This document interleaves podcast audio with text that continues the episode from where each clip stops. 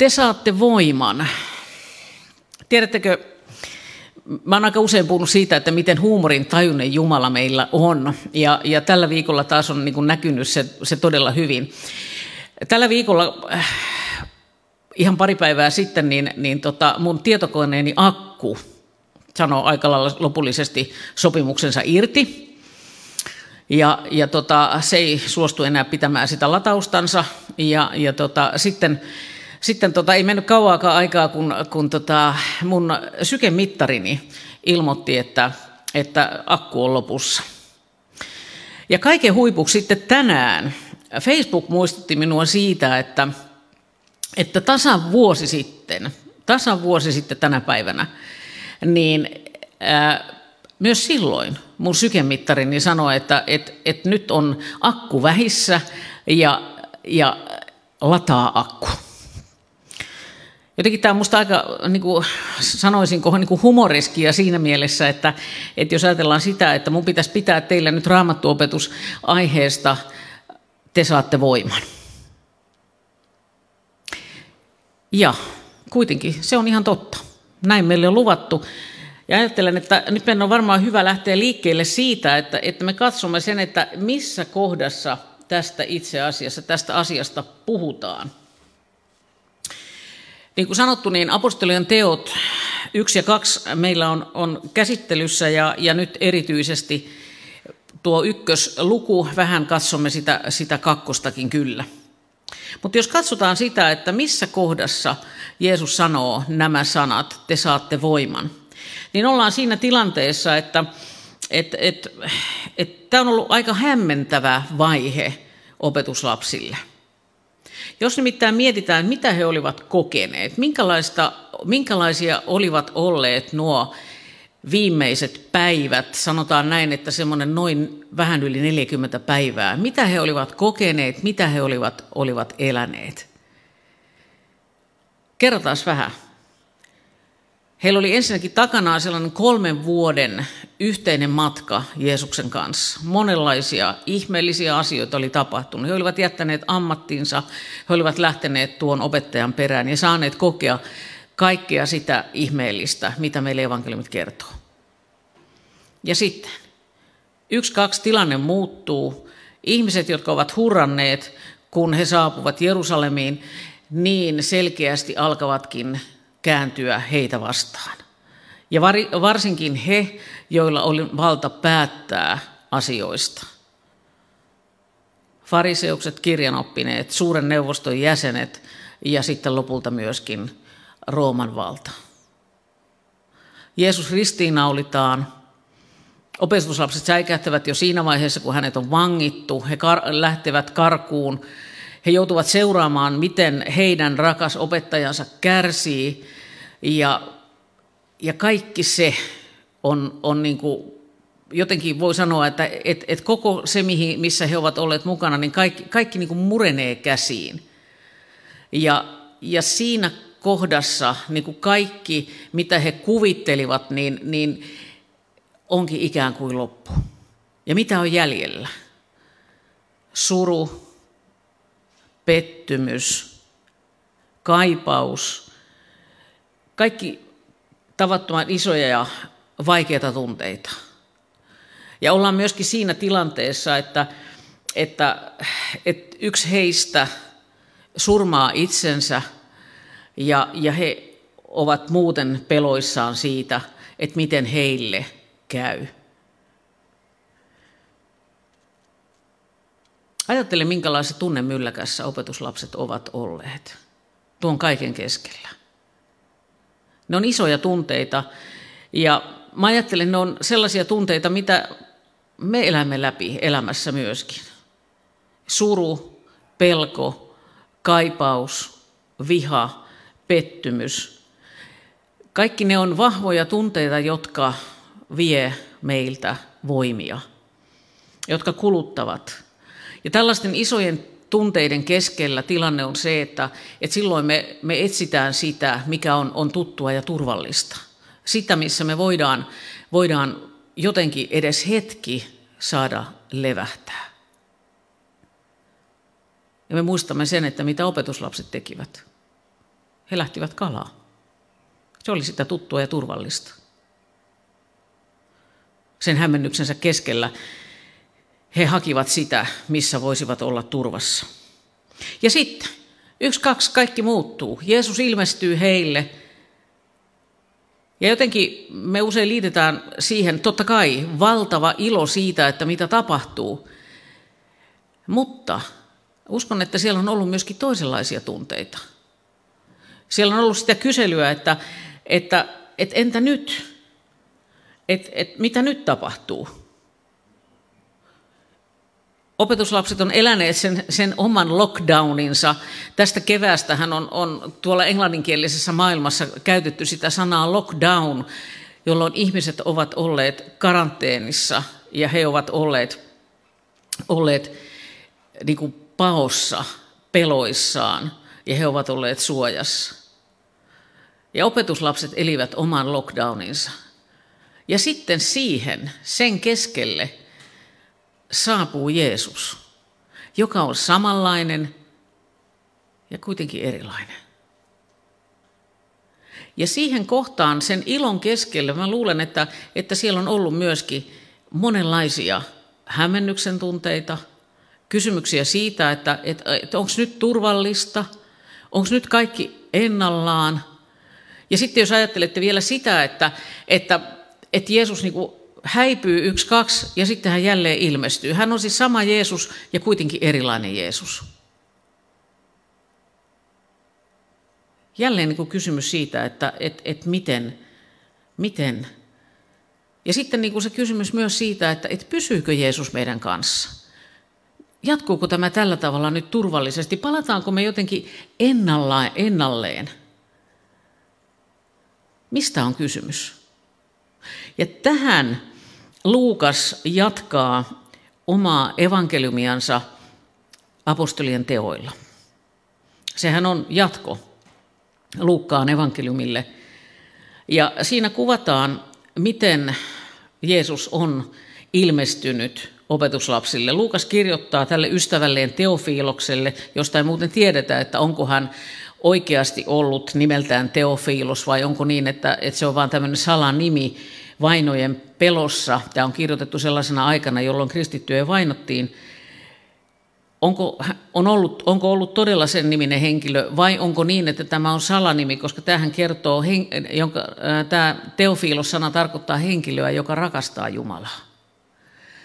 Ja joka tapauksessa Luukas kirjoittaa näin. Opetuslapsille Jeesus myös monin kiistattomin todistein osoitti kuolemansa jälkeen olevansa elossa.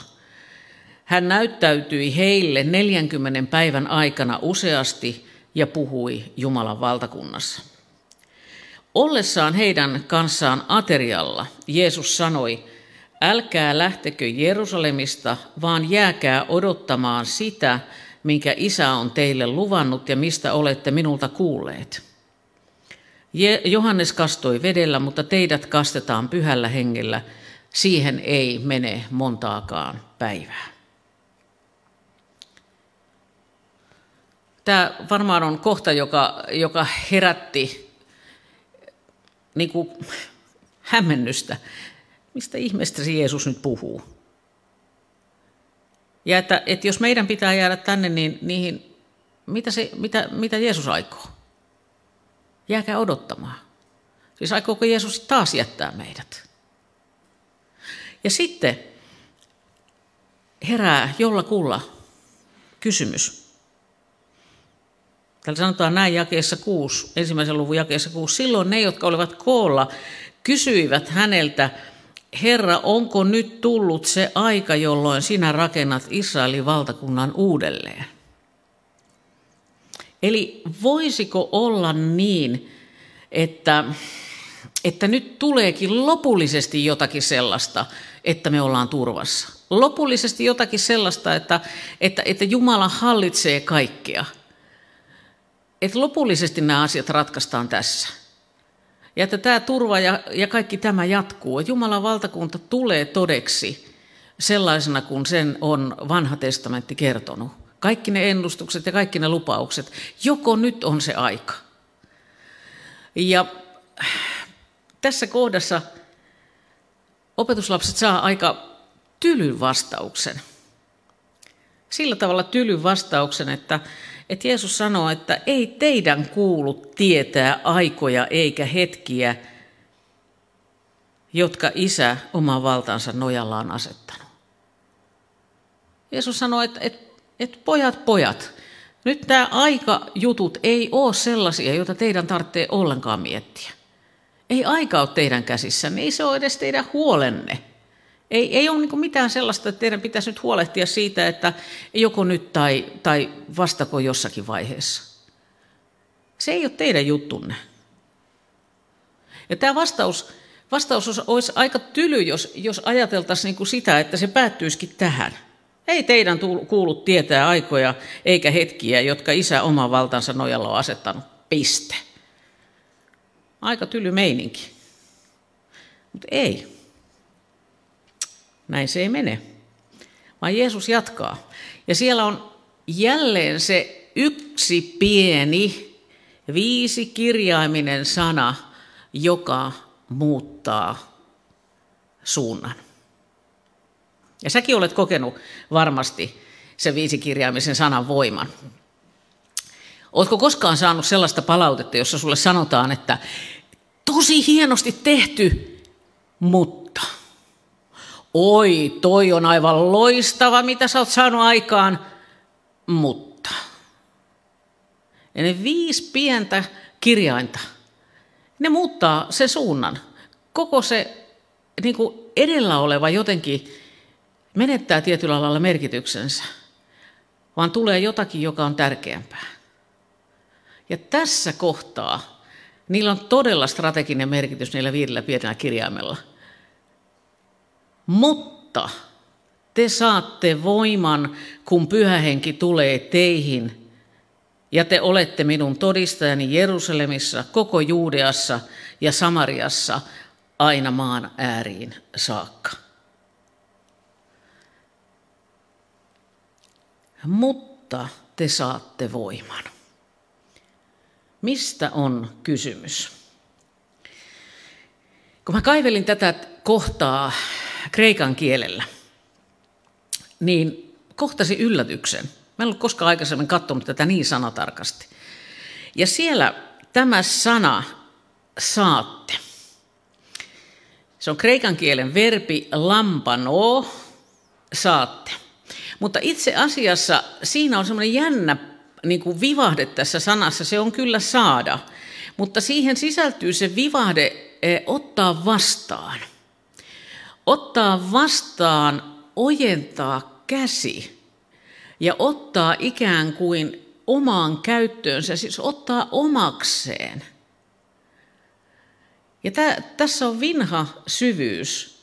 Siis te saatte ottaaksenne omaksenne, saatte vastaan otettavaksenne voiman. Ja tämä on, tämä on niin myös tosi tärkeä kohta. Ja jotenkin ajattelen sitä, että et, et kysymys tässä on siitä, että et, et pyhähenki on tarkoitettu jokaiselle Jeesuksen seuraajalle. Se ei ole vain jokin niin bonus, niin kuin jostain erityisosaamisesta, tai se ei ole ansiomerkin omainen asia, että kun on tehnyt jotakin oikein onnistuneesti ja hyvin, niin sitten te saatte voiman. Ei. Kyse ei ole siitä. Kun mä pappina, mä oon puhunut tästä ennenkin, mutta tämä on mulle niin tärkeä asia, että, että haluan sanoa siitä, siitä tässäkin kohdassa. Kun mä pappina olen siunaamassa lasta ennen hänen kastettaan, niin se kastehetki on toki ehdottoman merkityksellinen. Mutta ennen sitä kastetta tapahtuu siunaus, johon liittyy ristinmerkin tekeminen. Ja siinä pappi sanoo sen siunauksen yhteydessä – hän sanoo tällä tavalla, mä tarkistan täältä mun muistiinpanoista, että mä ihan varmasti muistan sen oikein.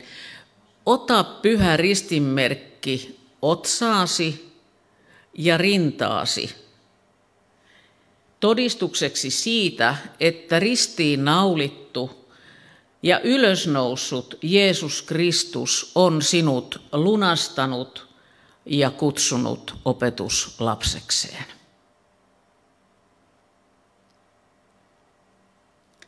Siis siinä kohdassa tapahtuu jotakin merkittävää. Siinä tapahtuu kutsu. Ja siinä on myöskin lupaus pyhästä hengestä. Kun Jeesus opetti opetuslapsille ennen kuolemaansa pyhästä hengestä, niin hän käytti aika monia vertauskuvia. Hän teki sen niin kuin aina vertauskuvat juuri sitä varten, että me jotenkin ymmärtäisimme paremmin vaikeita asioita. Ja pyhästä hengestäkin me voidaan tehdä tavattoman monimutkainen ja vaikea asia, ja sellaiseksi Jeesus ei häntä ollenkaan tarkoittanut. Jeesus puhuu siitä, että, että pyhä henki kirkastaa häntä. Siis pyhä henki kirkastaa Jeesusta. Ja nyt kun me ollaan täällä meidän hienossa suvipäivästudiossa, niin te ette niitä näe, mutta minä näen ne varsin hyvin. Täällä on sellaiset hienot valot, jotka on kohdennettu niin tänne lavalle. Mutta jokaisella mä luulen, tai noin mä tiedän, mutta mä otaksun, että aika monella on kotonaan sellaiset valospotit, siis semmoinen valo, jonka voi kohdistaa johonkin. Ja nyt tämä ajatus siitä, että pyhähenki kirkastaa Jeesusta, niin siinä on kysymys juuri siitä, että pyhähengen tehtävä on ikään kuin kääntää se spotti ei itseensä, vaan Jeesukseen. Siis siihen, mitä Jeesus on tehnyt. Siihen, siihen mitä hän on, kuka hän on ja, ja mitä hän meistä ajattelee. Se on yksi määritelmä pyhästä hengestä. Sitten Jeesus sanoi tällaisen sanan kuin, kuin puolustaja, parakleetos. Ja tämä puolustaja, parakleetos, itse asiassa sanatarkasti tarkoittaa rinnalle kutsuttua. Ja se voi todellakin olla puolustaja eli puolustusasianajaja.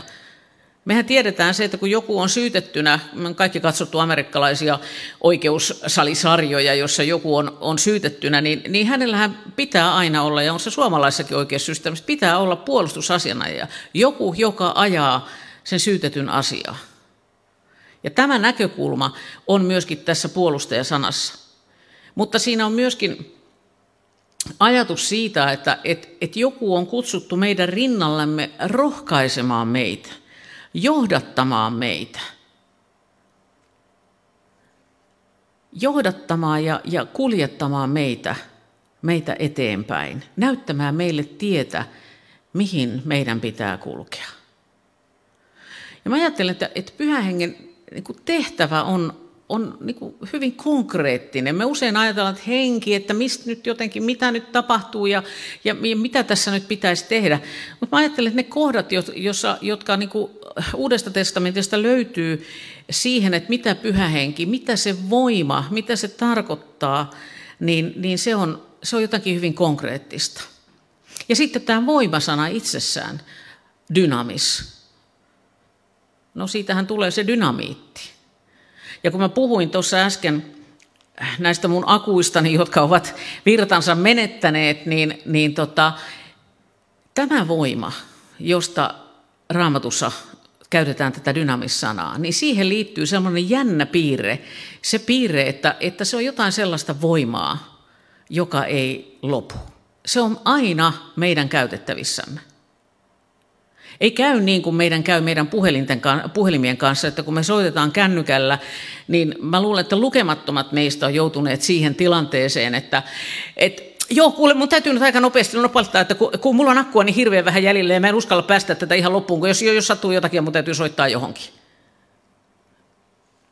Mutta tämä voima, tästä meidän ei tarvitse olla huolissaan, että se loppuu jossain vaiheessa. Ei, vaan se on todella sellaista voimaa, joka on meidän käytettävissämme päivittäin, päivittäin. Koska Jeesus sanoi, että hän on meidän kanssamme joka päivä maailman loppuun asti. Mulle itselleni ää, tämä voima, ajatus pyhästä hengestä ja siitä, mitä hän on, niin konkretisoitui yhteen lauluun kymmenisen vuotta sitten. Se oli sellainen vaihe mun elämässäni, kun mun edessäni oli tämä kansanraamattuseuran toiminnanjohtajan tehtävä. Ja siihen, niihin ajatuksiin ja, ja oloihin jotenkin tähän tehtävään liittyen, niin, niin liittyy monia tunteita. En yhtään häpeä sanoa, että pelko oli myös yksi niistä. Miten selviän, pärjäänkö? Onko minusta siihen? Ja kun mä näiden ajatusten keskellä ja tunteiden ja olojen keskellä olin, niin yksi kaksi mun mielessäni alkoi soida tämä laulu. En ollut kuullut sitä pitkään aikaan, mutta se tuli vain jostain. Ja tänä iltana mä pyytänyt, että, että Minna laulaa sen laulun, koska mä ajattelin, että tämä kertoo siitä voimasta, tai paremminkin hänestä, pyhästä hengestä, siitä, että, että mitä hän tekee. Minna, ole hyvä.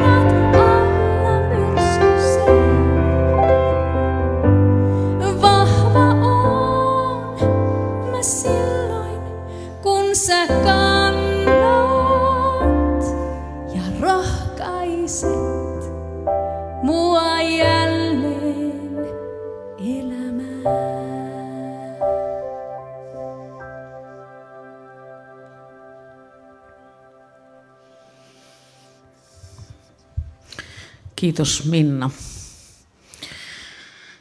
Ei varmaan ole yllätys se, että, että joka kerta kun mä tämän laulun kuulen, niin niin se on mulle muistutus siitä kutsusta, jonka mä oon saanut ja, ja jossa mä jotenkin uskon, että, että se Jumalan voima kannattelee minua.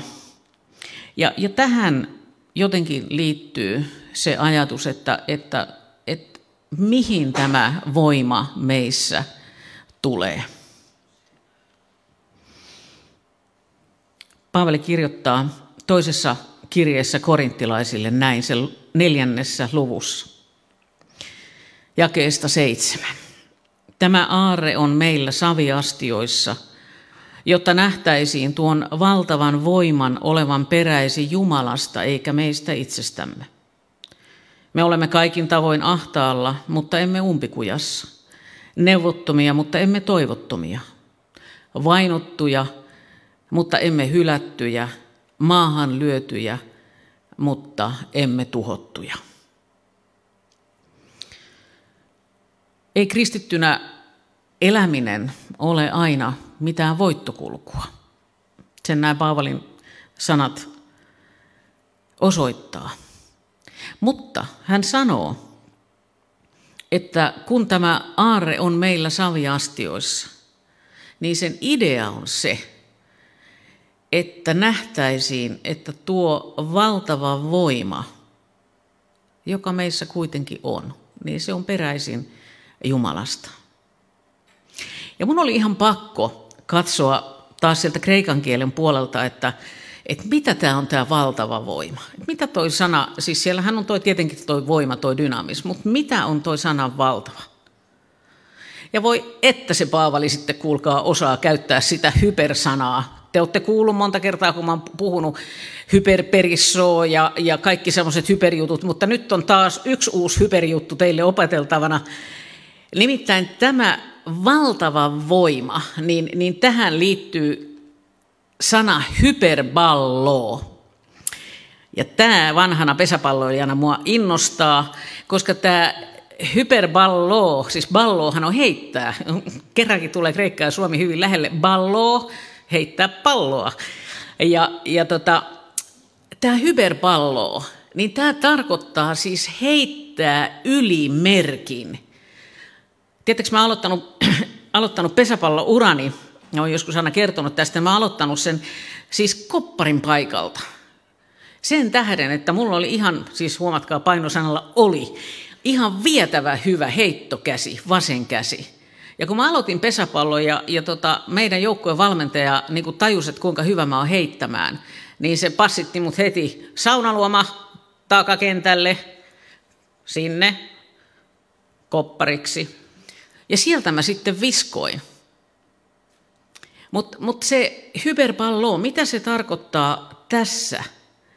Se tarkoittaa, kun siinä puhutaan siitä valtavasta voimasta, niin, niin siinä on kysymys siitä, että se voima on jotakin sellaista, joka menee siis yli merkin, eli se menee siis yli sen meidän jotenkin sen inhimillisen osaamisen, sen ymmärryksen, sen, sen mitä meillä on just silloin niin kuin meidän omissa voimavaroissa. Ja se on jännä. Mä luulen, että, että kohtuullisen monella on kokemus siitä, että, että yksi, kaksi tajuaa, että, että on sanonut esimerkiksi jotain sellaista toiselle ihmiselle, josta niin tietää, että että että eihän mä tätä keksinyt. Tai oivallus tehdä joku asia. Tai sitten jossakin todella vaikeassa ja raskaassa tilanteessa niin kuin tajuaa, että, että tämä tilanne ei upotakaan minua sillä tavalla, kuin voisi ajatella, että se upottaa.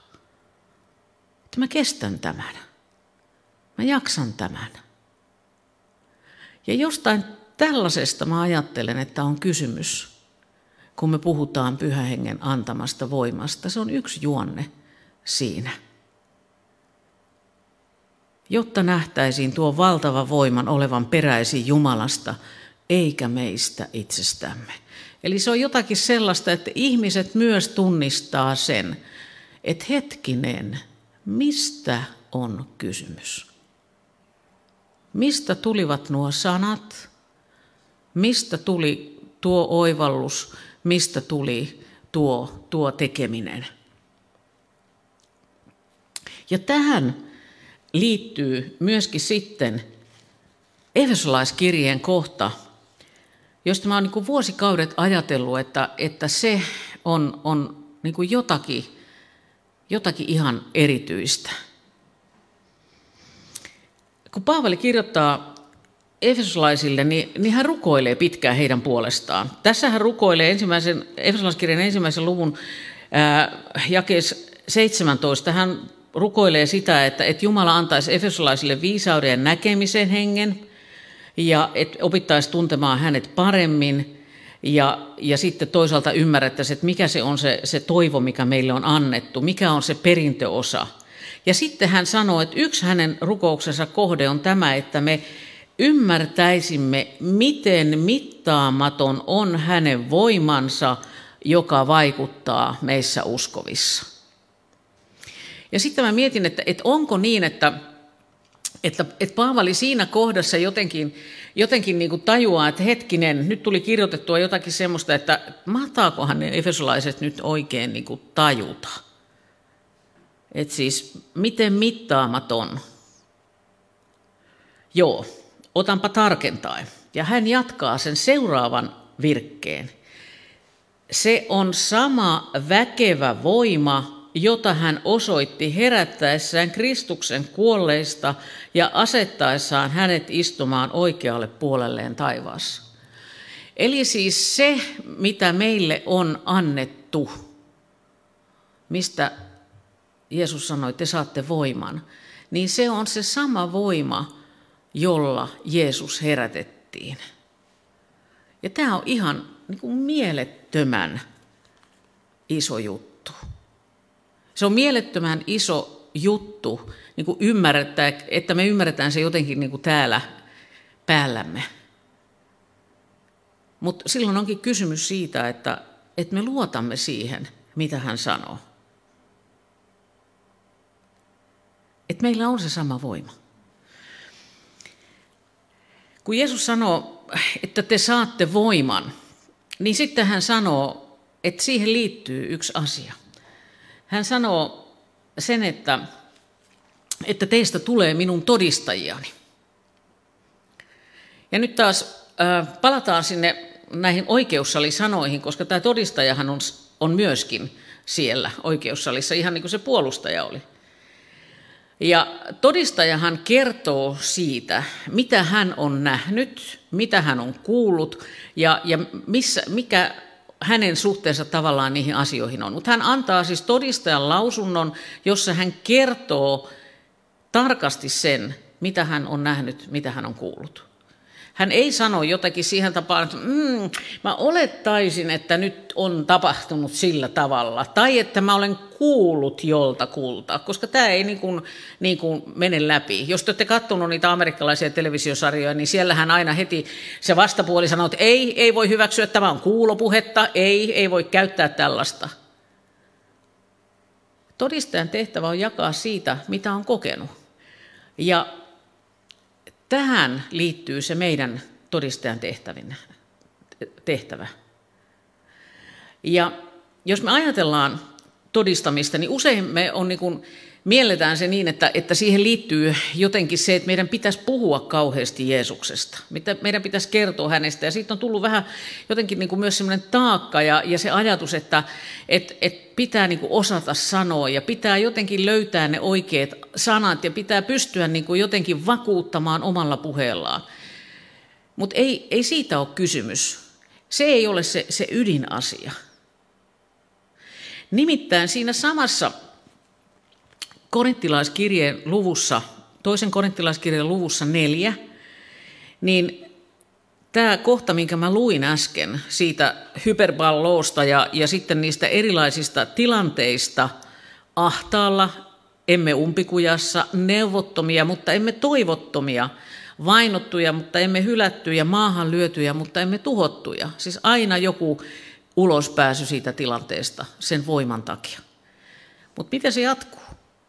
Me kannamme aina ruumiissamme Jeesuksen kuolemaa, jotta myös Jeesuksen elämä tulisi meidän ruumiissamme näkyviin.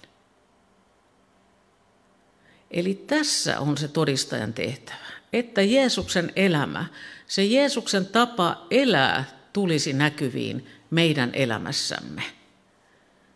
Se, miten hän toimi, miten hän rakasti, miten hän kohtasi ihmisiä, miten hän kohtasi niitä, jotka ajattelivat eri tavalla, miten hän kutsui luokseen niitä, joita ei minään pidetty, jotka oli jotenkin jätetty syrjään ja hylätty. Että Jeesuksen elämä tulisi myös meidän ruumiissamme näkyviin. Me elettiin helatorstaista helluntaihin tulkoon sinun valtakuntasi rukoushaastetta, joka oli maailmanlaaja. Ja, ja siihen liittyy rukouspäiväkirja, jota anglikaaninen kirkko, josta tämä Tulkoon sinun valtakuntasi rukouskampanja on lähtenyt vuonna 2016 ja se vuosittain niin kuin julkaisee tämmöisen rukouspäiväkirjan. Ja tänä vuonna, kun meillä oli ensimmäistä kertaa Suomessa tämä kampanja niin laajana, niin, niin me saatiin myöskin suomeksi tämä rukouspäiväkirja. Kiitos vaan Kati Pirttimaa, joka se meille käänsi. Ja sen rukouspäiväkirjan toisen päivän teksti oli sellainen, joka pysäytti minut ja mä olin pitkään sen äärellä. Ja kun mä valmistelin tätä raamattuopetusta, niin, niin se palasi mun mieleen ja mä tiesin, että mä haluan lukea sen teille sen tekstin. Ja siinä puhutaan juuri tästä, mitä on se, että Jeesuksen elämä tulee meidän ruumiissamme näkyviin. Tämä teksti kuuluu näin. Rakkaus eletään. Rakkaus ei ole vain julistus, se on sitoutumista toimintaan. Se, että Jumala tuntee rakkautta meitä kohtaan, on ihmeellistä. Se tekee nöyräksi. Hän muovaa kaiken aikaa elämäämme rakkaudellaan ja hän on kärsivällinen ja lempeä. Se, missä Jumala todella haastaa meitä, on se, näyttääkö kristillinen elämämme joltakin, jonka takia kannattaa elää. Jos kristityn, el, kristittynä eläminen ei näytä erityisen tarpeelliselta tai kiehtovalta, miksi vaivautua? Meidän tulisi yrittää julistaa Jumalaa niin monille kuin voimme, ei vain rukouksissamme, vaan toiminnassamme ja ylistyksessämme. Meidän tulee olla rakastavia ihmisiä ja täynnä Jumalan hyvyyttä, iloa ja armoa. Ihmiset eivät ehkä kutsu sitä Jumalaksi nyt, mutta sinussa on jotain erityistä suhteesi Jumalaan. Sen suhteen hedelmä on rakastava asenne. Tämä on todella viisas teksti. Tämä on todella tärkeä teksti sen tähden, että, että tämä kertoo meille juuri sen, että rakkaus ei ole julistus, vaan se on sitoutumista toimintaan, käytännöllisiin asioihin. Ja kun tämä kirjoittaja sanoo täällä, että, että meidän tulee olla rakastavia ihmisiä ja täynnä Jumalan hyvyyttä, iloa ja armoa, niin hän jatkaa viisaasti. Ihmiset eivät ehkä kutsu sitä Jumalaksi nyt, mutta sinussa on jotain erityistä suhteesi Jumalaan. Ja mä ajattelen, että, että, että tässä on tavattoman selkeä viittaus siihen, mikä liittyy pyhään henkeen. Ja siitäkin mä olen, olen tämän kevään live-lähetyksissä jo puhunut, mutta toistanpa, koska kaikki eivät ole varmaankaan vielä olleet sen live-lähetyksen kuulolla. Ja mä ajattelen, että, että, että kun pyhä henki tekee työtään, niin se on käytännöllistä. Ja siihen liittyy olennaisesti se, mitä Paavali, Paavali kirjoittaa kalatalaiskirjeessä, kun hän puhuu hengen hedelmistä. Ja siellä hengen hedelmissä on, on hirveän hyvä luettelo, jossa, jossa jotenkin asiat näyttäytyvät mun mielestä tavattoman konkreettisina, vaikka ne onkin semmoisia ylätason käsitteitä. Ne näyttää ensin kauhean semmoiselta niin niin kuin abstrakteilta, ei konkreettisilta, ei käytännöllisiltä, Mutta kuunnelkaapa. Hengen hedelmää taas ovat rakkaus, ilo, rauha, kärsivällisyys, ystävällisyys, hyvyys, uskollisuus, lempeys ja itsehillintä. Mitä muuta ne ovat kuin käytännöllisiä asioita suhteessa itseemme? Että me rakastamme itseämme, koska Jumala rakastaa meitä ja on meidät luonut. Että me voimme iloita siitä, mitä meissä on. Että sä voit iloita siitä, siitä minkälainen sä olet Jumalan luomana. Että sulla on rauha. Että sä voit olla kärsivällinen. Että sä voit olla ystävällinen. Sä voit olla hyvä, sä voit olla uskollinen, sä voit olla lempeä ja sulla on itsehillintää. Myös ihan suhteessa itseesi, koska useinhan me ajatellaan, että nämä on suhteessa toiseen, mutta kyllä nämä on, kuulkaa hyvät ystävät, myöskin suhteessa itseemme. Ja ne on hirveän käytännöllisiä kuitenkin, koska ne on juuri niitä sanoja, jotka liittyy ihmisten välisiin suhteisiin. Juuri siellä Jumalan pyhä henki, se henki, joka meille on annettu voimaksi, niin juuri siellä hän haluaa tehdä työtänsä. Ja juuri siihen todistamiseen siellä, missä me olemme, juuri siihen hän haluaa antaa voiman. Ehkä sä oot kuullut tämän ennenkin, mutta, mutta mä haluan tänä iltana sanoa sulle, että älä mitätö itseäsi, älä väheksy itseäsi Jumalan lapsena. Sillä paikalla, missä sä olet, sä olet äärettömän tärkeä hänen suunnitelmassaan. Sä et sitä itse välttämättä tiedä, miten, mikä se hänen suunnitelmansa on. Sä joudut kyselemään sitä ja, ja sä kummastelet jotenkin, että, että miten tässä tapahtuu tällaisia asioita. Ja kuitenkin sä saat olla juuri sillä paikalla sellaisena Jumalan hoidossa ja vastaanottamassa hänen voimaansa. Te saatte voiman. Mikä meidän tehtävämme on? Ottaa vastaan. Uudelleen ja uudelleen, päivittäin. Ja me saadaan rukoilla sitä. Anna minulle voimaa. Ja tämä voima tuli todelliseksi helluntaina. Ja mitä tapahtui? Tapahtui se, että ihmiset, jotka oli tullut eri puolilta sinne helluntai-juhlille, niin he kuulivat omalla kielellään sitä, että kerrottiin Jeesuksesta, kuka hän oli. Ja minusta se on tosi jännä kohta, kun ne siellä ihmettelee, että miten tämä on niin kuin mahdollista, että me omalla kielellä saadaan kuulla näistä asioista. No se oli mahdollista, koska pyhähenki vaikutti sen. Pyhähenki vaikutti sen voiman, rohkeuden Pietariin, että hän piti sen saarnansa ja tuhansia ihmisiä löysi yhteyden Jeesukseen. Mutta ajattele, miten hienoa oli se Jumalan suunnitelma, että tämä kaikki tapahtui helluntaina, kun ihmisiä eri puolilta Rooman valtakuntaa, juutalaisia eri puolilta Rooman valtakuntaa oli tullut helluntai-juhlille, koska niin kuului tehdä. Ja nyt sitten he kuulevat Jeesuksesta ja he vastaanottavat sen viestin, palaavat kotiin ja kertovat siellä. Ja me ajatellaan, että on vain ne 12. Mutta ei, hyvät ystävät. Ne helluttai juulilta palaajat olivat ne, jotka lähtivät kertomaan sitä viestiä. Ja, ja siinä näyttäytyy meille se, mitä tarkoittaa, että te saatte voiman. Myös he saivat sen voiman. Ei se ollut vain opetuslapsille niille kahdelle toista, vaan se oli jaettavaksi eteenpäin.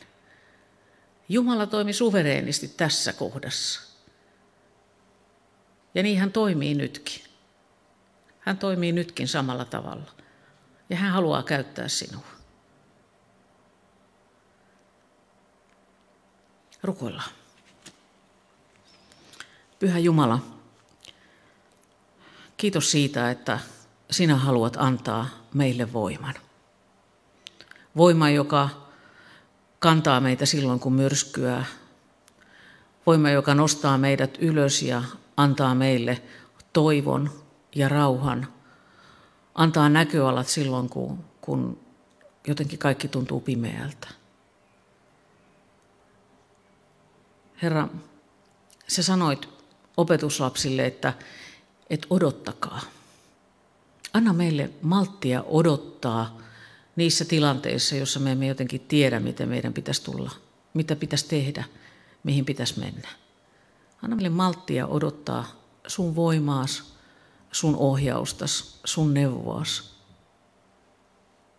Kiitos, että kaiken sen haluat meille antaa. Amen.